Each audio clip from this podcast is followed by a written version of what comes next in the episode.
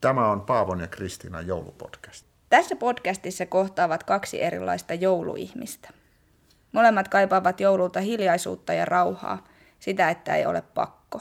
Mutta toinen aloittaa fiilistelyn elokuussa ja toisesta tuntuu oudolta, jos joulu valuu syksyn puolelle.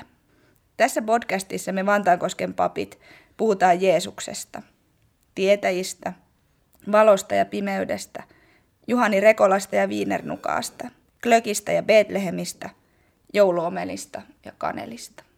Juhani Rekola oli Tukholman suomalaisen seurakunnan pappi ja esseisti.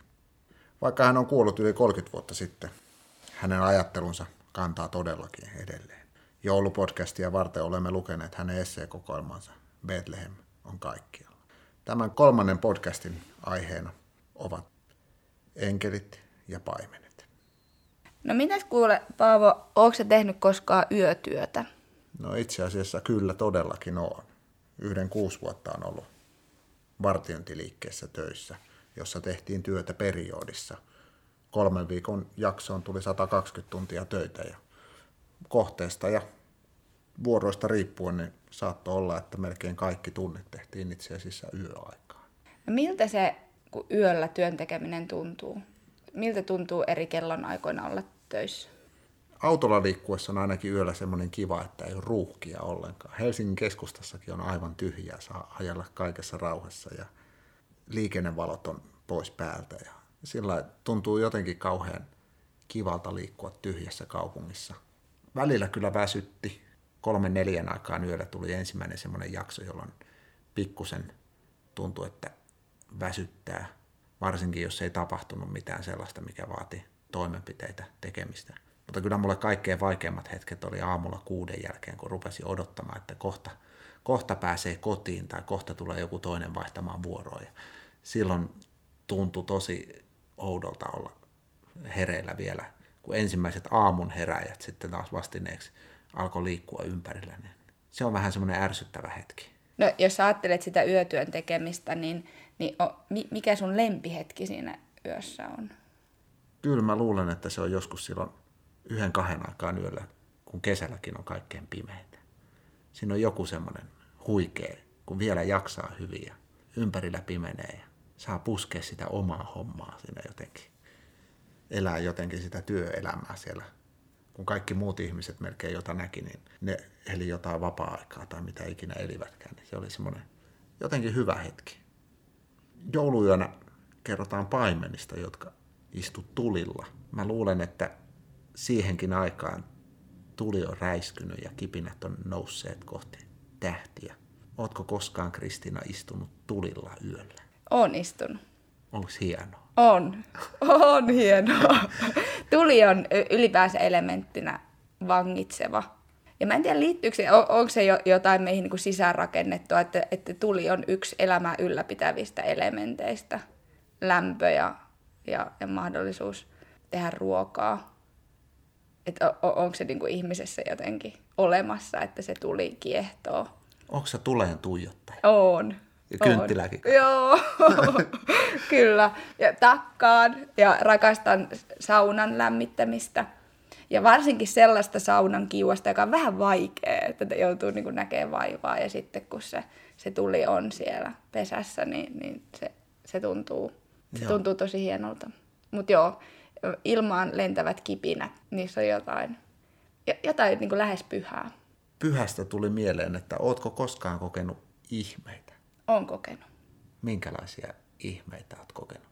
Mun ehkä merkittävin ihme kokemus, en mä tiedä merkittävin, mutta, mutta yksi sellainen, joka on mun elämään vaikuttanut tosi paljon, oli se, että, että mä oon avustanut mun paapan hautaan siunaamisessa jo ennen kuin olin pappi, siis opiskeluaikana – koska paappa oli toivonut, että mä hänet siunaisin.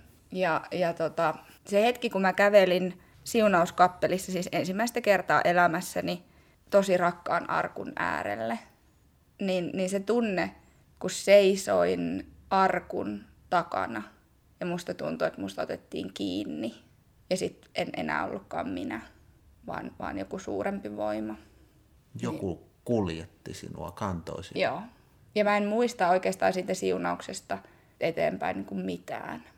Meidän aika on aika lailla valistuksen aikaa edelleenkin, vaikka historiallisesti valistuksen aika oli kauan aikaa sitten. Ja ihmeet on sellainen asia, että niistä ei kauheasti puhuta ja ne, ne ei ole niin kuin hyväksyttyjä asioita tässä maailmassa.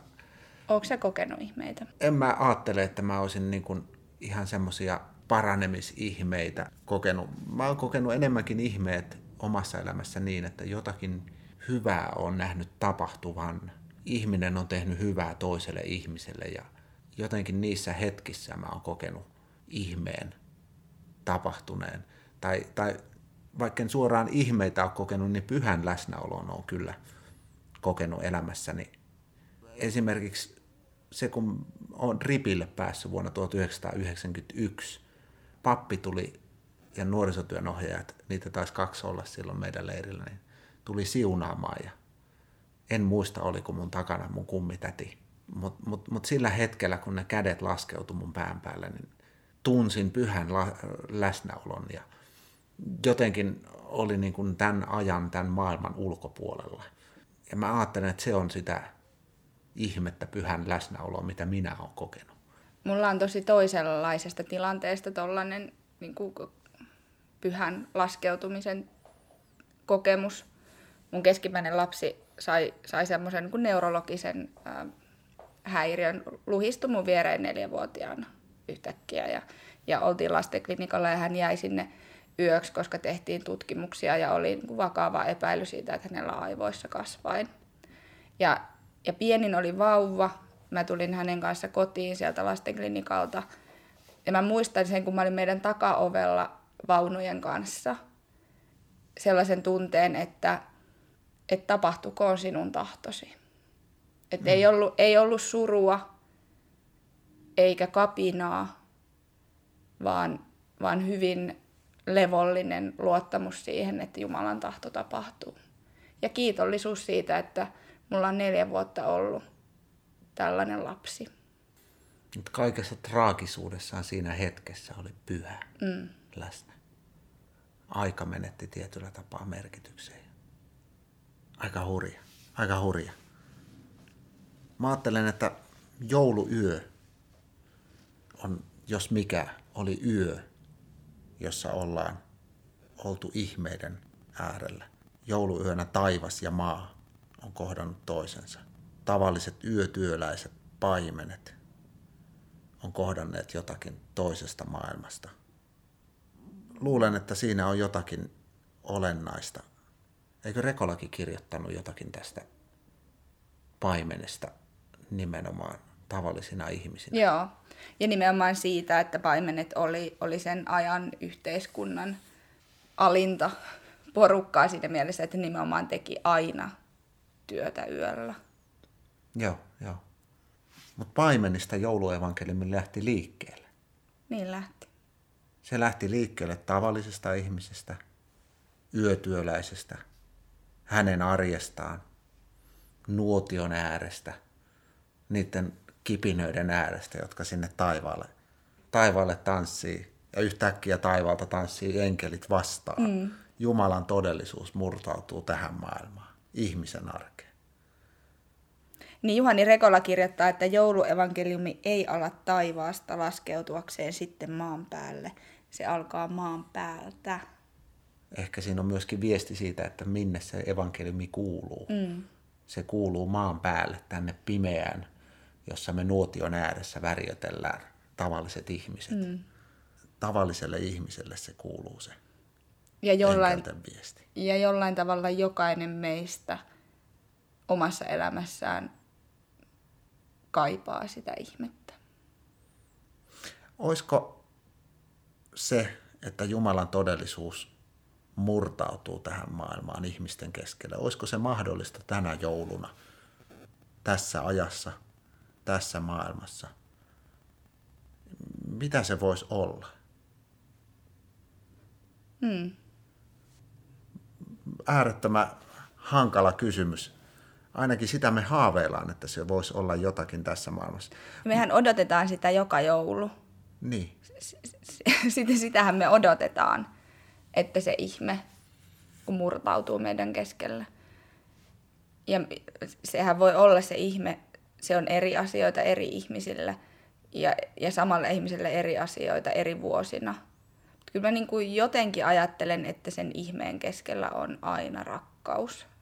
Niin, niin. Siis Rekolahan puhuu esimerkiksi siitä, että me nähdään täällä maailmassa arkipäivän enkeleitä. Arkipäivän enkeleitä, jotka tekee hyviä asioita täällä meidän keskellä.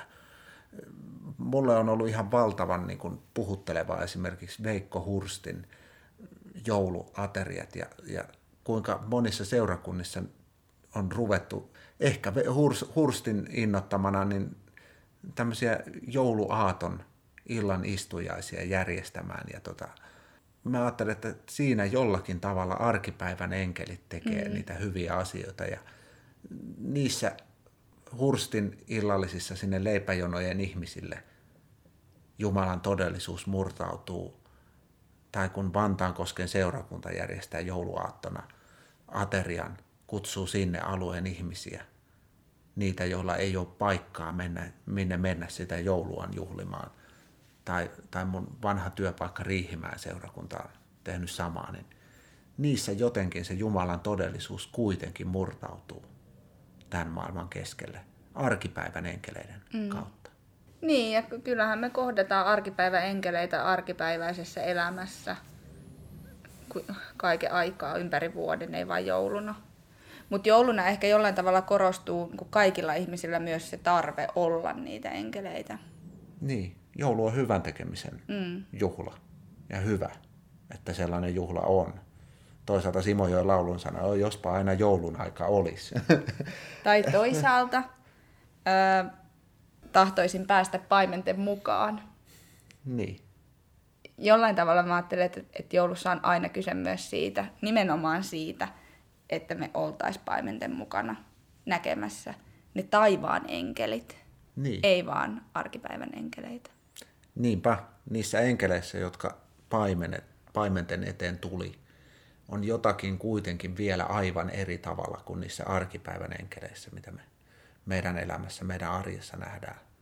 Et niissä on Jumalan todellisuus, en mä tiedä, eikä se kokonaan ole vielä enkeleissäkään läsnä. Enkelitkin on, kuuluu tietyllä tapaa luotuun maailmaan. Jumala on ne luonut, mutta, mutta kai niissä on enemmän kyse vielä kuitenkin Jumalan todellisuudesta kuin meidän normaalissa arkipäivän enkeleissä, jossa heissäkin ehdottomasti se Jumalan todellisuus pilkahtaa. Mua kiehtoo Juhani Rekolan ajattelussa nimenomaan tämä maanpäällisyyden ja taivaan läsnäolon suhde ja sen, sen pohtiminen. Ja Juhani Rekola kirjoittaa, että ilman enkeleitä tämä maailma on harmaa ja kirkkautta vailla. Niin. Miten se tarkoittaa? siis mä ajattelen, että tuota Juhani Rekolan maailma, maailmankuvahan lähtee sellaisesta sotien runteleman miehen kokemuksesta liikkeelle. Juhani Rekolan maailma on ihan hirvittävän synkkä. Se on maailma, se jossa... on pettynyt. Niin. Juhani oli varmaan tietyllä tapaa ihmiseen pettynyt mies.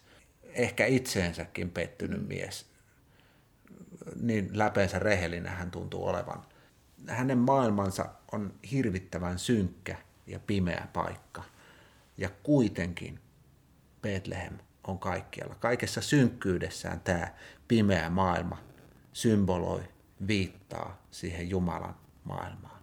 Ja jos ei sitä viittausta olisi, jos ei olisi sitä Jumalan maailmaa, mm. Jumalan todellisuutta, niin silloin kaikki tiivistyisi, typistyisi tähän harmaaseen, pimeään maailmaan, jossa ihminen usein tekee pahaa toiselle ihmiselle, luomakunnalle, itselleen. Se on se sodan todellisuus mm. esimerkiksi, mikä näkyy Juhani Rekolan sodan käyneen miehen omassa historiassa, tai se on se sama todellisuus, mikä ilta-uutisissa tunkeutuu meidän silmille. Harva se päivä. Mutta sitten tavallaan tähän kiertyy uudelleen se, että jouluevankeliumi ei kuitenkaan sit ala sieltä taivaasta, vaan se nimenomaan alkaa täältä, maan päältä. Se alkaa täältä, mutta alkaako se tämän maailman tarpeesta? Mm. Et jos tämä maailma olisikin valmis kirkas Jumalan maailma, niin eihän täällä tarvittaisi mitään evankeliumia. Mutta ei ole. Ei ole. No Juhani Rekola... Vaikka hyväkin tapahtuu. Juhani Rekola kirjoittaa sillä tavalla, että rauha maan päällä tuskin on vain ihmisten sisäistä rauhantuntoa. Kaikki on yhtä.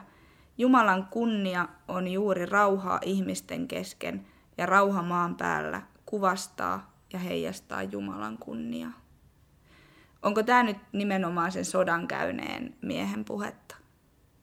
Kyllä mä luulen, että se on.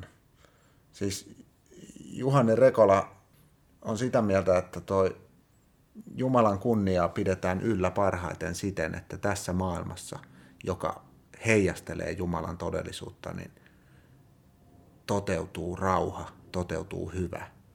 Juhani Rekolan Jumala ei ole Jumala, joka olisi huolissaan sellaista kysymyksistä, että puhuuko joku hänestä pahaa täällä maailmassa. Juhani Rekolan Jumala ei ole nipottava Jumala, joka huutaisi oman kunniansa perään, vaan Juhani Rekolan Jumala on Jumala, joka huutaa maailman rauhan perään. En mä tiedä, milloin me ollaan tehty Jumalasta herkkähipienen mielensä pahoittaja, joka pahoittaa mielensä Jumalan pilkasta. Niin, kyllä minä niin mieleni pahoitin. niin, jotenkin on vaikea ehkä kuitenkaan sit nähdä, että, että Jumala niin. En, ko- kovastikaan sit pahentuisi siitä. Enkä mä nyt ehdoin tahdon ajattele, että tässä maailmassa pitäisi lähteä pilkkaamaan Jumalaa. E, e, e, e, en mä sitä aja. Mutta mut, mut jotenkin, jos niinku Rekolan jäljissä yrittää kulkea, niin Jumalan radikaalius on nimenomaan rauhan perään huutamista. Joo. Ja se, jos mikä, heijastelee, kirkastaa sitä Jumalan, Jumalan kunnia. Joo. No miten sä ajattelet, että, että mitä se tarkoittaa tänä päivänä siis, että mitä se tarkoittaa meille, että rauha maan päällä kuvastaa Jumalan kunniaa. Meillä on Suomessakin tietynlaista väkivaltaisuuttakin havaittavissa joitain ihmisryhmiä kohtaan.